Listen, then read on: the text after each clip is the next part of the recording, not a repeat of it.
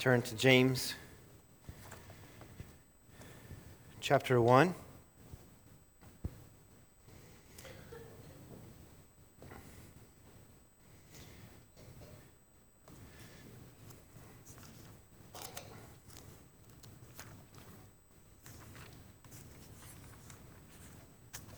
If you'd read with me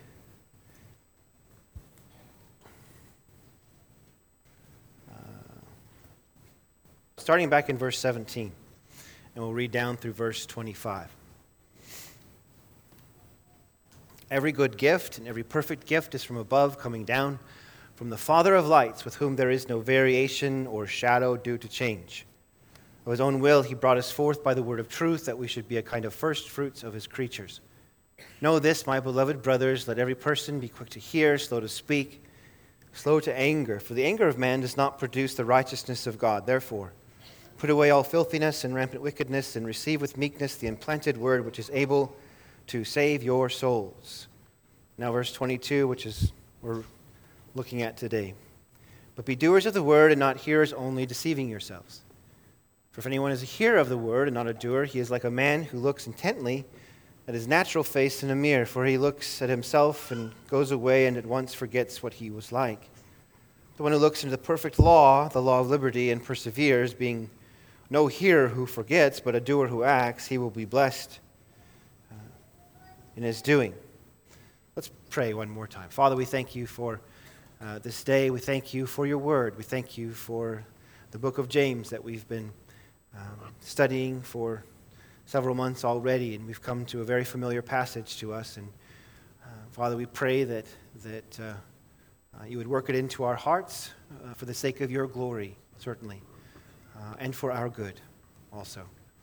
And for anyone here, Father, who does not know you, we pray that you would, uh, that they would hear the gospel, um, that they would, the Spirit would give them ears to hear it, that the, the Spirit would give them eyes to see that Jesus, uh, that this gospel speaks of, and a heart to truly embrace him, to believe in him. Father, we pray that you would do all of these things knowing that you are fully able you are sufficient in strength to do all of these things. And so we pray with great comfort and great joy. In Christ's name we pray. Amen. So I, I prayed something along those lines uh, this week, this entire week, really, for all of you. Uh, some of you I prayed for by name, not because you specifically need this message or this text, but because uh, some of you I just know are, are going to be here every Sunday. And for the others, I just sort of encapsulated you into anyone else who comes. But uh, including first time visitors. But I, I, prayed for all of you this week. I prayed for myself in regards to this, um, this text.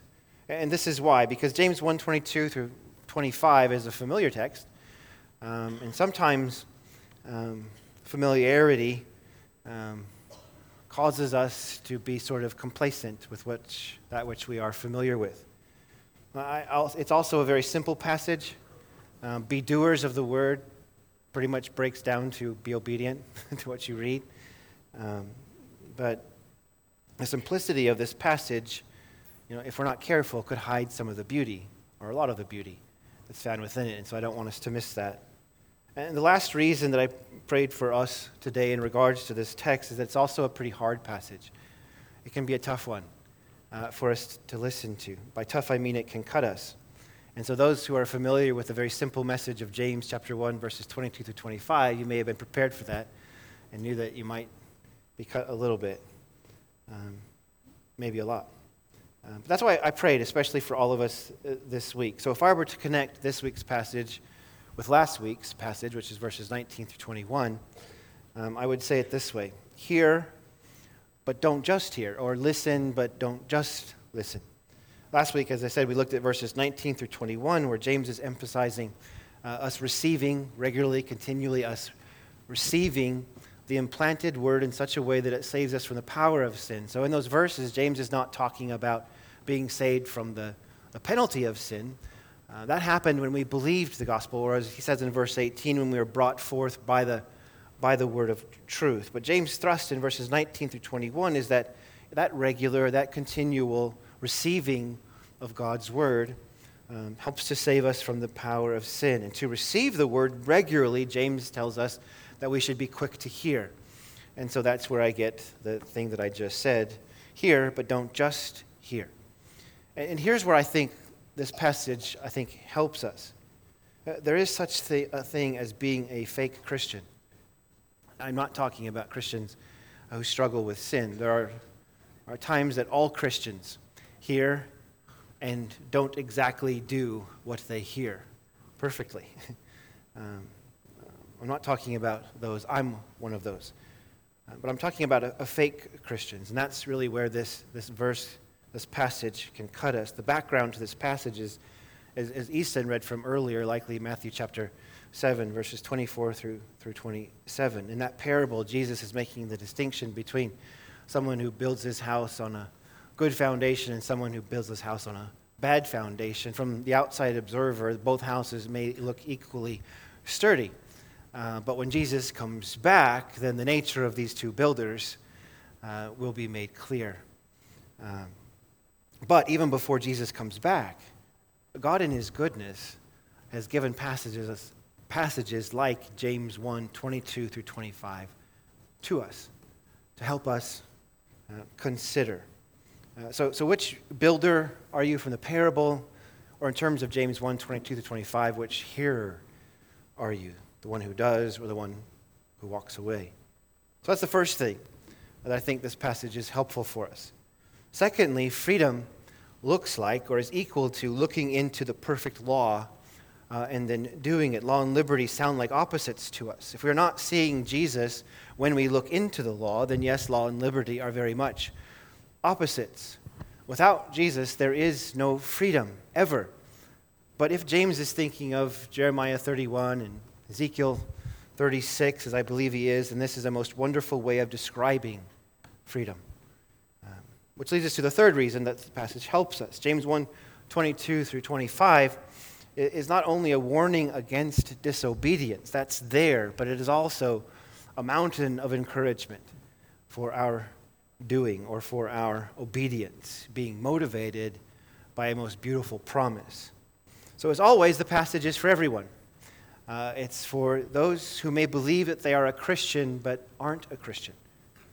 It is for those who are struggling with their assurance because they struggle with hearing and doing more often than they would like. And it's for those who are doing well.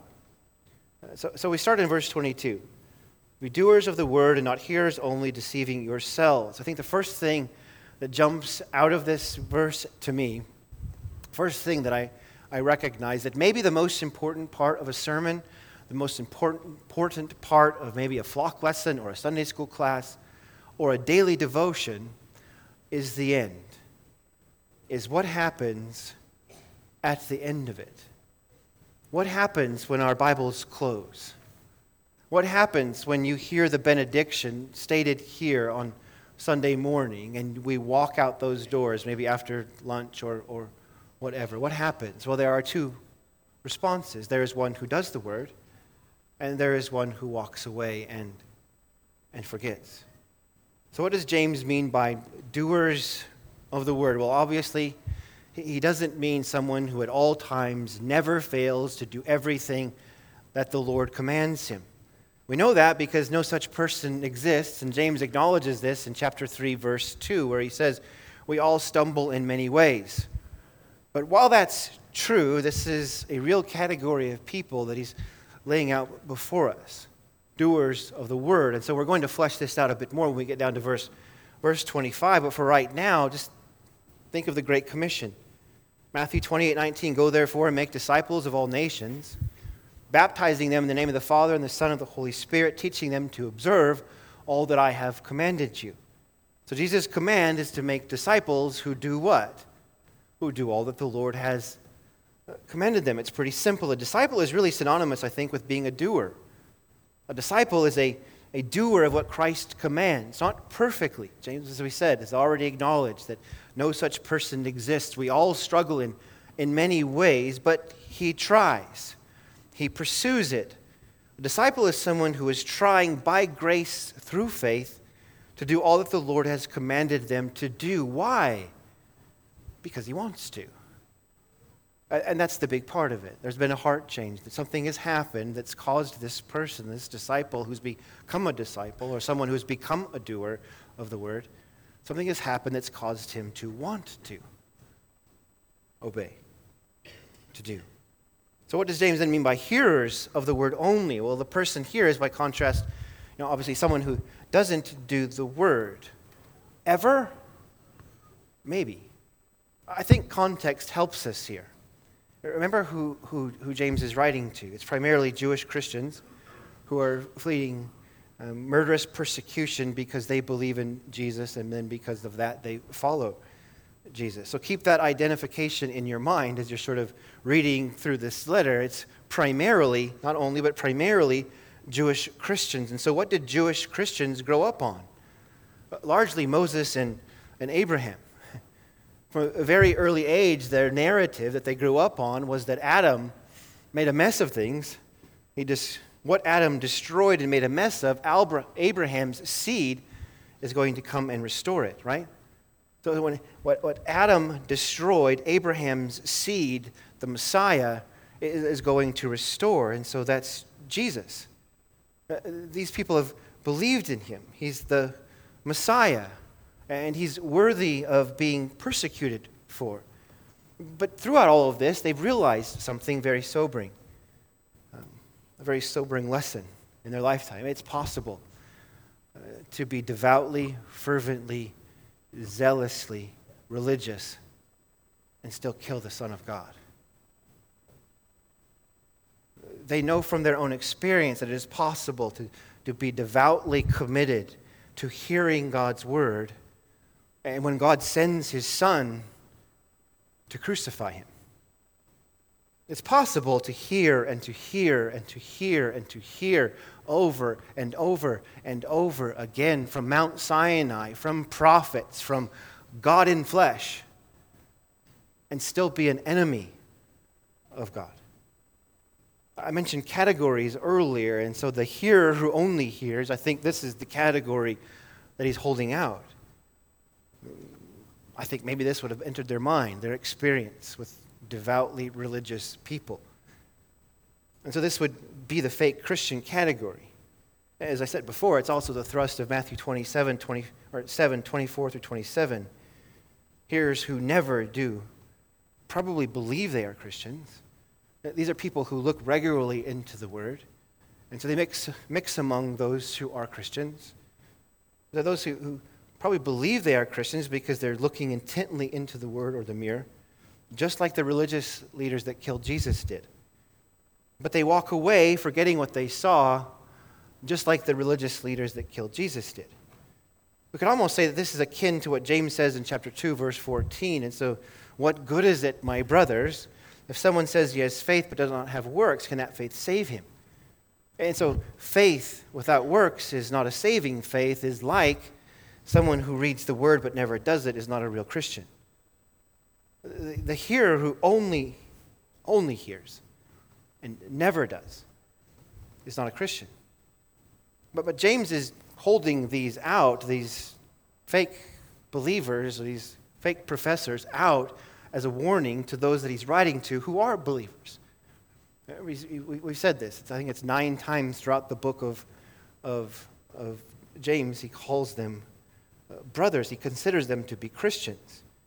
And so he's using hearers who only hear as a warning to those who sometimes only hear. So it's like in verses 26 through 27 Christians who don't bridle their tongues, don't do what they always hear.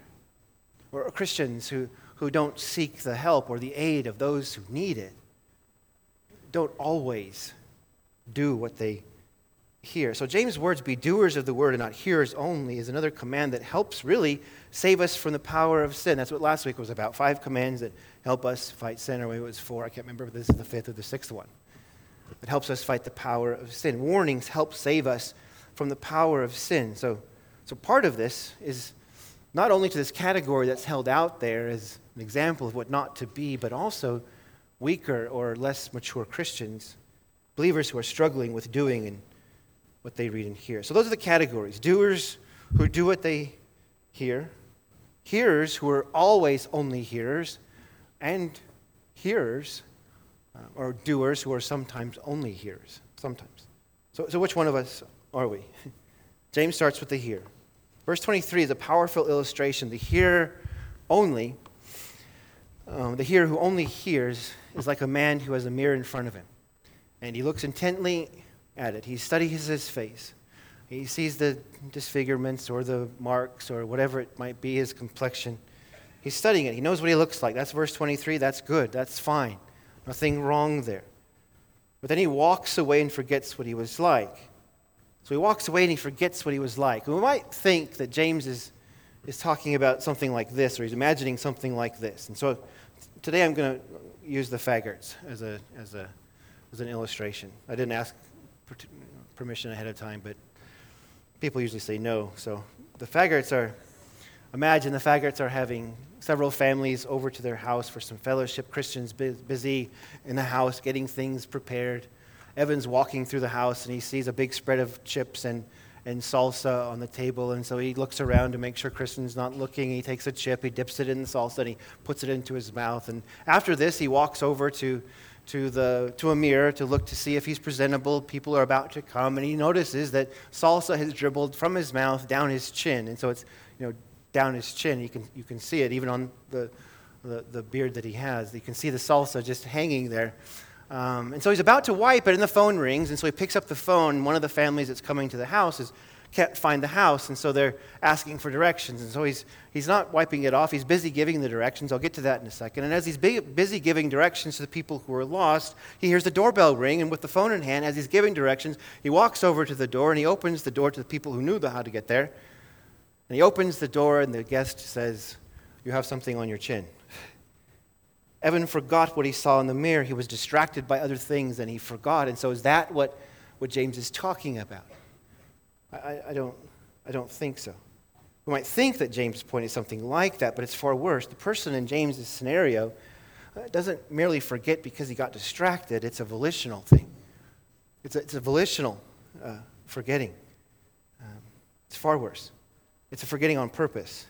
I think that's the point that James is, is, is making here. And it's far worse because it's not just an actual mirror that, that shows us, you know, salsa on our chin. It's a, the mirror is the Word of God, and it shows us our sin. And so a biblical example would be Saul. And so Saul is king. He's busy chasing after David. David's hiding in a cave. Saul goes into the cave to take a nap. He takes a nap, and while he's taking a nap, David goes over and he cuts off a piece of you know, Saul's robe and he backs up and Saul wakes up. He leaves the cave. And then David comes out and he says, Look, look what I'm holding. I could have killed you. And what does Saul do? He, he sort of looks into a mirror. He looks at David and he says, You're more righteous than I. He saw something in David that he wasn't. But does that change him? No, he turns, he walks away, forgets what he saw. So he didn't just forget it, doesn't slip his mind. He, he pushed it out. There was something else that he wanted. So what does he do? He forgets and he chases after David. What happens next? Same thing. Saul falls asleep. David sneaks up. He takes his spear, a jug of water. Calls out from a hill, sunlight, uh, to Saul so that Saul can know that I, I could have killed you again. And so, what does Saul say? He responds. He looks into the mirror again, sort of, as he looks at David, and he says, I'm a sinner. Well, does that change him? No. Short time later, he's chasing after David again. He's a forgetful hearer. He forgets on purpose. And so this happens on several different levels. Fake Christians. So 1 John chapter 2, verses 3 through 4. And by this we know that we have come to know him if we keep his commandments. Whoever says, I know him, but does not keep his commandments is a liar. The truth is not in him. So verse 3 is crucial there. We know that we have come to know him if we keep his commandments coming to know Jesus comes first. We're not saved by anything other than belief upon Christ, in Christ, his person, his work. The keeping of the commandments comes after as, as proof or evidence of the having come to know him. So, so doing the word or keeping his commandments is not what saves us. Doing the word is a fruit of being saved. It's a fruit of a new nature. And that's what James has been jumping all over throughout this section. So, verse 18 true Christians have been brought forth by the word of truth. They've been raised, they've been born again, they've been given life, and have been given a new nature. Again, verse 18. And so they've been freed from the uh, dominion of sin and are slaves to righteousness, Romans uh, chapter 6. They have been recreated after the likeness of God in righteousness and holiness, Ephesians chapter 4. So that's verse 18. Then in verse 21, true Christians have the word implanted with, within them that continues to save them from the power of sin as they continue to constantly receive it. Verse 21, the implanted word keeps giving life. And so, verse 18, God brings us forth by his own word and he causes us to be uh, born again. He gives us a new nature. And verse 21 continues to, to feed that new nature and to give it life. And so, verse 25 true Christians want to put the word they read and hear into practice, which we'll get to next. So, true Christians can't be hearers only, always. It's not their nature. So, hearers only, always, aren't believers. This is a scary truth. There are pastors, there are theologians, there are people who just love sermons. who fit this category. They're not trying to kill Jesus like the religious leaders, they're just trying not to follow him. You can love to read, love to study, love to listen to well preached, well ordered, well structured sermons, but, but over and over and over again, still walk away and forget who you are. Never changing, never intending to. Or there might be somebody in this very room just like that. Sitting right here in our pews. Just like that. Is what the mirror of God, God's word, telling you? Uh, what is it telling you? But by this, verse 3, John, 1 John 2, by this we know that we've come to know him if, if we keep his commandments. If it is, if you think this might be you, then I would say don't push this away, don't walk away and forget. I would say to you that every doer of the word in the salvific sense who has come to know him and keeps his commandments because of that, every person who is now a doer of the word was in that exact same position before. So don't let what someone might think scare you away. Don't let how it might look to others cause you to, to push it away. Turn to Christ. Believe the gospel. R- repent of your, your do nothing hearing. Don't think I just need to start doing. that, that comes after. That doing doesn't save you, believing does. So if you're do nothing here, hear this, believe and be saved. But even Christians can t- sometimes, not always, but sometimes, maybe even oftentimes, be hearers only. So let me ask us all a question. Were any of you convicted by last week's sermon? Uh, maybe you're not very quick to listen. Maybe you felt the sting of James's words be you know, slow to speak or be slow to anger. Anyone? Anyone feel conviction from, from just that text itself? What did you do Monday? What did you do Tuesday? What did you do Wednesday? After that. You get, you get it, right? You're a hearer only, or were. We all do it. I remember from one of Kiefer's sermons on Philemon, he, he said, I think it was a minor point, but he said how sinful it is for us to tell people that we'll pray for them and then don't. Was that the first sermon? Maybe the second? I felt the sting that morning, and I remember that telling someone that day after the sermon that I'd be praying for them. And then I saw them the next Sunday and I hadn't prayed for them. I walked away and I forgot. We all do that. We, we hear a sermon, we read a devotion. How many sermons have we let, walked away from unchanged? How many devotions? How many times have we read the Bible and we walked away unchanged by it?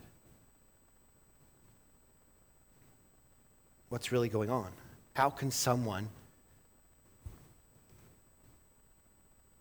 see something so wrong in themselves as they look into the Word and just walk away? Wouldn't their consciences just eat them alive? When we see ourselves in the mirror, we, we see our sin. For repentance to take place, the conscience must come in. And there are three components to it I think are helpful. The first element of the conscience is the rule. In this passage, it's the mirror of, it's, it's the Word of God. And so James might be thinking of the law itself, the Ten Commandments. But honestly, it could be anything. It could be one of Jesus' parables that we read from earlier, or it could be studying a character in a narrative, like Naomi and Ruth. Naomi says, Call me you know, bitter, call me Mara. But we look into it, we ask, Does this rule require, what, what does it require of me? In terms of Naomi, it's don't be bitter. There's a second component in the conscience, and that's the witness. As the witness, we take that rule and we compare our lives to that. And so, do I measure up to this rule that I've just read in terms of Mara? Am I bitter? Or if I'm reading the Ten Commandments, am I obeying this or, or, or not? And, and after the witness gives our answer, the witness will give us an answer. Yes, you are being obedient to this, or no, you're being disobedient to this. Then, then comes the third component, which is the judge. At this point, our conscience either condemns us or, or it, it affirms us. Either it tells us that we're guilty or it tells us that we're innocent. Either it eats us up or it affirms us. The problem with, with hearers who forget on purpose, their conscience is corrupted with self love, love of self. And so, because of love of self, what do we do with the rule? We minimize the rule.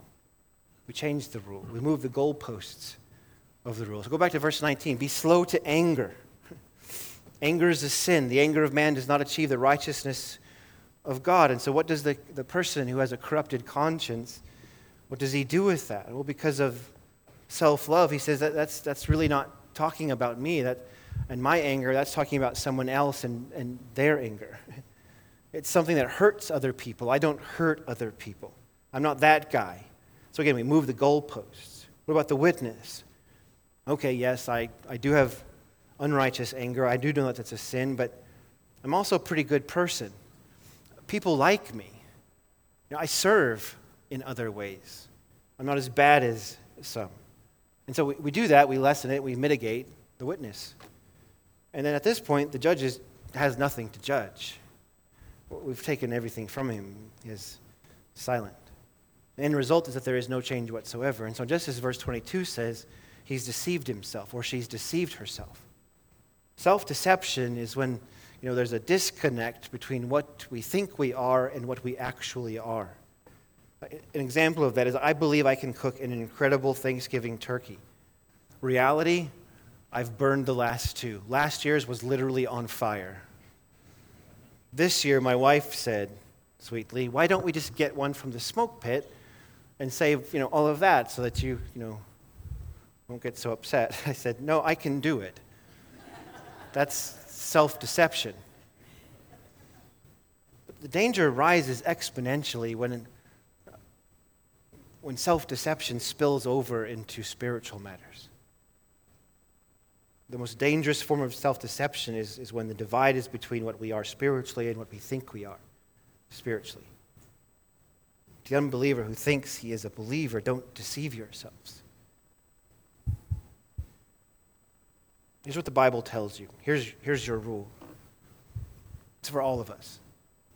But number one, God only accepts perfect righteousness, nothing less. That's it. Number two, we do not have this kind of righteousness. None of us do. Number three, this righteousness is found only in Jesus Christ. In Christ alone is this righteousness found. Number four, this righteousness comes to us by grace through faith. That's the only way. In Christ alone. And number five, God transforms those who receive this righteousness. So if you're sitting here today, what is the witness saying to you? What is your witness saying? That's the rule. What's your witness saying? How do you measure up? Have you believed one through four? Or numbers three and four, the sum of your hope? Well, if that's true, then verse five will be true as well. God will be transforming you. So now the judge, does your conscience at this moment condemn you or affirm you? I'd, I'd love to talk to you after the service if you're struggling with this. I'd love to, to peer further into the Word. and help you see it as a perfect law of liberty, which is where we go next. And I think in this verse, there's obviously some more measuring, but I think it also helps us understand how to look into God's word and find some encouragement. So, verse 25, but the one who looks into the perfect law, the law of liberty, and perseveres, being no hearer who forgets, but a doer who acts, he will be blessed in his doing. I'm going to be pretty brief here because I think we've done most of the legwork. But the, the, the doer looks. The word for looks is literally stoops down to look. Lots of examples in the Bible. This Peter as he looks into the empty tomb in John chapter 20, verse 5. Or as the angels stoop down to look to see what the gospel is going to do with all of this, all these people and how it's going to do all of its stuff. 1 Peter 1.12. And so the doer looks intently, he studies it. I can also say, I guess, he hears. So the doer, I think the first thing we say, the doer hears. He looks into God's word. Um, he should, he's not measuring his doing or finding out how to do his doing based on what other people are doing. He's not going to church because that's just what Christians do. He's not serving in the nursery because you know that's what other people are serving other, other places, and so I should serve other places. He's not giving money because you know that's just what Christians do. They, they tithe. They give you know 10% and no more. No, he does because he sees it in God's word. He does because he hears it from God's word. So the doer hears, looks intently into the word of God. Secondly, the doer perseveres in his looking. So the perseverance there is connected to the looking, not to the, not to the doing so much. And so I think the idea here is a couple of things. The first is keep looking. The doer keeps looking. The, the hearer only looked intently, right? Verse 23, verse 25, they, they both look intently. But, but the, the, the doer keeps looking, constantly keeps uh, looking. He sees things that, you know, that aren't good as he looks into the, into the word. He says that thou shalt not covet. He says don't, he sees that don't love the world. He sees, he says in Ephesians 4, don't, don't lie to one another. The doer sees things about himself that are sinful, but he doesn't walk away. He keeps looking. He, he perseveres in his look. That's one thing. He doesn't walk away. Also, the word stays with him. Another translation there is abide, but abides with him, he abides with it. The word stays. He doesn't forget it. So, what's, what's different about how the doer looks from how the hearer looks? Or even the hearer who looks or hears sometimes and doesn't do? They both are looking, in, as I said, to, into the mirror, but something is different. They, they both see ugly things about themselves. They both see sins, but something's different about what the what the doer is seeing. Why doesn't he forget what he says? Why doesn't he walk away? Think back to the religious leaders and the, these that James is writing to. In John 8, 56 through 59, your father Abraham rejoiced that he would see my day. He saw it and was glad. So the Jews said to him, You are not yet 50 years old. Have you seen, and you have seen Abraham? Jesus said to him, Truly, truly, I say to you, before Abraham was, I am. So they picked up stones to throw at him. They didn't believe him, right? They didn't see him for who he really is. They were hearers only, and so they tried to kill him. But others, like those that James is writing to, did. They believed Jesus. And so when he said, Follow me, they followed after him. We could look at example after example after example of that. I and my Father are one. Some heard him and, and believed, and some didn't and tried to kill him. If you've seen me, you've seen the Father. Some heard and weren't saved, some did and were. The key here to everything is Christ. If you're a false Christian, you hear and walk away and forget, not, not because you just don't like what you see. You see something about yourself and God's word that you don't like, but you have no real power. You see it, you know you sin, but you have no real power to change it. So you move the goalpost so your conscience doesn't eat you alive. And for the Christian who sometimes only hears, does, does much the same thing, but different. You see something you don't like, and you try to walk away and forget, but it's not working. Your redeemed conscience, if you're a believer, isn't letting you just walk away, and it won't. Uh, Francis uh, Thompson refers to God from Psalm 139, Where can I go to get away from you? He refers to him as the, the hound of heaven. And if you're, her, if, you're, if you're his, the hound of heaven will continue to pursue you and chase you until your conscience won't let you. Keep running. But, but Jesus is the, is the key to all of this, which brings us to the perfect law of liberty, the third thing in, in verse 25. The doer perseveres and is looking into this perfect law of liberty. Well, what is this? Well, first, it's perfect, meaning it's complete. There's nothing lacking in it. And so it's perfectly suited to our needs. It's perfectly suited to give us freedom, liberty. And it's a law. A law equals freedom. I'll answer that in three answers no, no, and yes. A law equals freedom, no, no, and yes. What I mean by that is the three uses of the law. First use of the law is a counselor. It shows us who we are. We're sinners. Is that liberty? No. Second use of the law is that it's a lawyer. It prosecutes us for being sinners. Does that equal freedom and liberty? No. If you're reading the Bible and that's all you see when you come to the commands in the scriptures, Old Testament, New Testament, it doesn't really matter. If all you see is the law is something to show you that you're a sinner and to prosecute you for it, you're not likely going to keep looking. You're not likely to not walk away. You're not likely to abide with it and not forget it. You're not likely to want to keep it with you, to mull over and to, to, to ponder and to, to meditate. If that's what you're doing, you'll find a way to, to not do what the third use of the law is promoting, which is freedom. And so the third use of the law, the law as a guide, is what true freedom looks like. You know what it looks like? Or you know who it looks like? It looks like Jesus. There's an experiment that scientists have that allows people to see clearly the differences in their faces. And so what they do, they sit across from one another, and between them is a glass. And this glass is like a half mirror, half reflective piece of glass. And so they can sort of see through it, but they also see, you know, their own face. And so it's designed for you to sort of line up your faces with the person across from you and to sort of, then you can kind of see where the, the, the, the, the differences are between you. Now, it can do nothing to, to make your faces line up perfectly, but it can show you the differences. The law as a guide, the perfect law of freedom with the Spirit using it to mold us, in God's hands does change us. And it shows us what we are becoming if we come to know Jesus. So 2 Corinthians 3 17 through 18. Now the Lord is the Spirit, and where the Spirit of the Lord is, there's freedom. And we all, with unveiled face, beholding the glory of the Lord, are being transformed to the same image from one degree of glory to another. For this comes from the Lord who is the Spirit. The context in that passage is is the law. The law, with no help from the Spirit pointing us to Christ, kills us. There is no freedom in the law without the Spirit pointing us to Christ.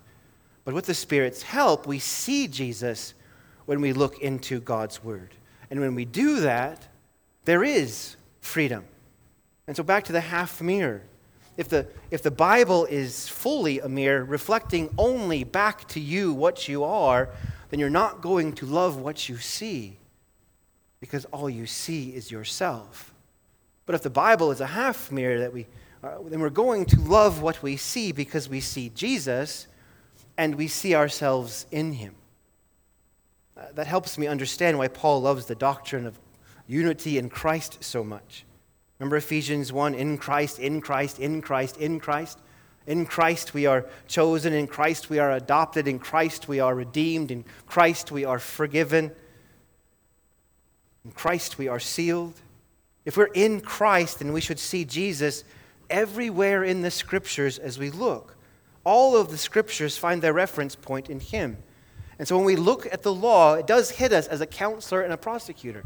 We do see ourselves, we do see our sins, but because the Bible is a half mirror for us believers, we also see Jesus as the one who has kept the law for us and the one who has died our death for us, for our sin. When we line up our faces, we see ourselves as justified. We are sinners, but at the same time, we see that we are clothed in His righteousness. And when we look through all the different imperatives in the Bible, we see that they are perfectly suited for our freedom. Why? Because we are created in the image of God as believers and recreated after His image in righteousness and holiness through, through regeneration.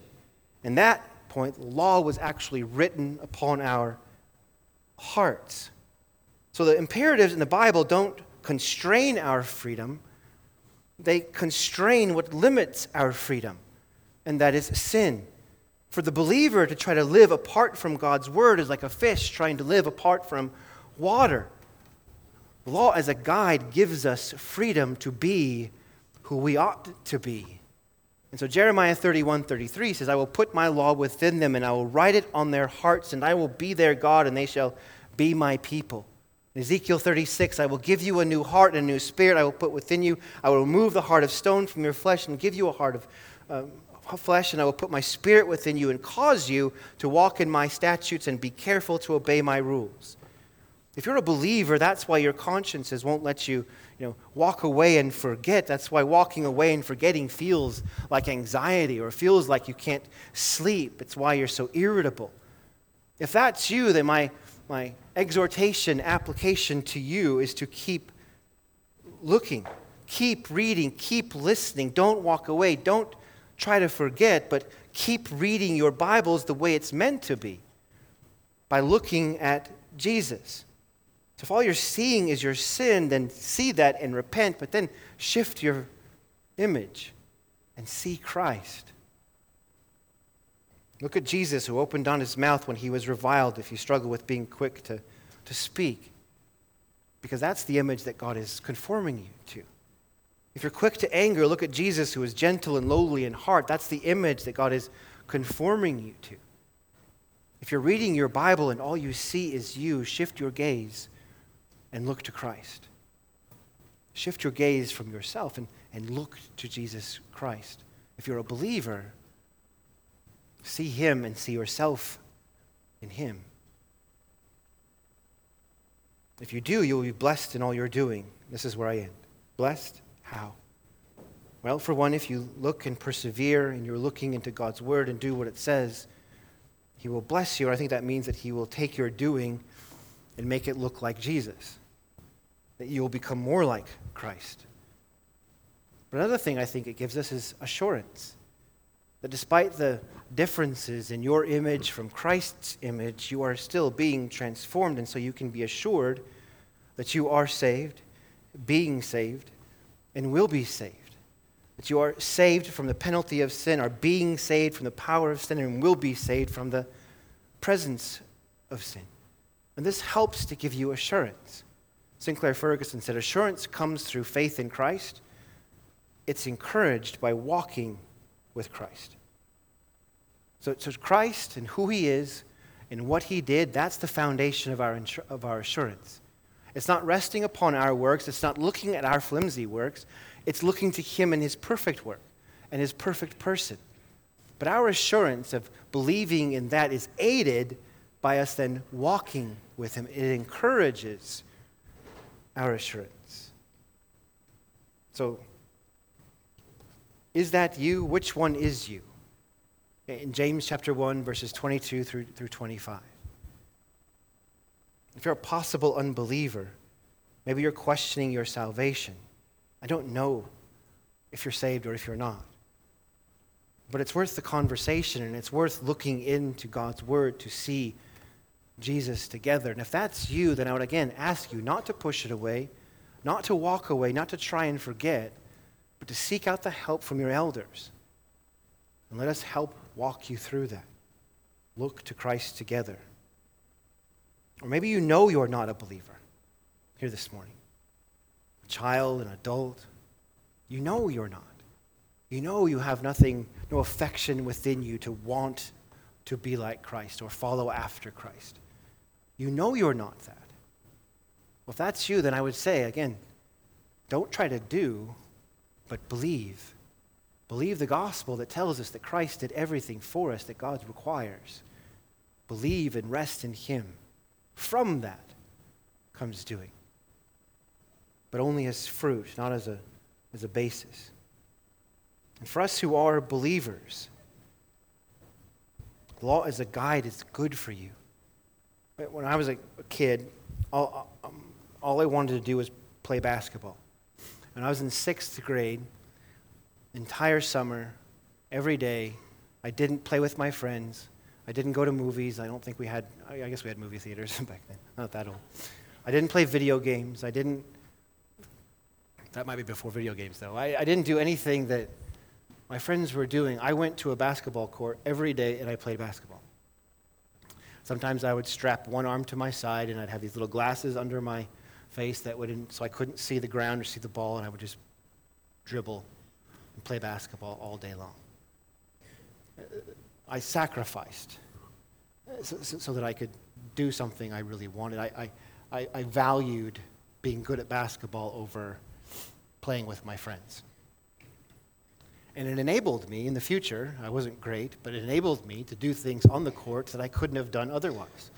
I had a freedom with the skill that I had to be able to play sort of like I wanted to. Well, the law does that. Us approaching the law as a guide does that. We're giving up things that, that don't matter, things that hinder us, hinder our freedom, we're sacrificing things that hinder our freedom in order for us to be able to walk as we ought to walk. And over time, we get greater skill by the Spirit through the means of grace so that we can walk in ways even more freely, even more like Jesus in the future. And so that's how you should view the law as a guide. It enables your freedom, it promotes your freedom because it helps you to be as you ought to be more like Christ. Let's pray. Father, we thank you for this day. We thank you for your word. We thank you for James chapter 1, um, verses 22 through 25. Um, we pray that you would um, speak this text into all of our hearts for the various needs that we have. A very general statement, all of us walk away from sermons unchanged. All of us walk away from devotions or reading the Bible in ways that are doesn't show evidence of change. And so, Father, we pray that you would change our minds about that. If we're believers, Father, we pray that you would impress upon us the joy and the contentment and the freedom that is found in doing what your word says. Father, we pray that you would do that for, for those of us who think we're doing pretty well and for those of us who know we are struggling. But Father, for the person here who does not know you at all, who may even think that he does, but doesn't, it's again something that only you can impress upon them. And so, Father, I pray that you would. That you'd use your word as a guide, as a mirror to show who they are. Father, we pray also that you would give them eyes to see who Christ is and all that can be found in him that is good. Thank you, and we love you. And in Christ's name we pray. Amen.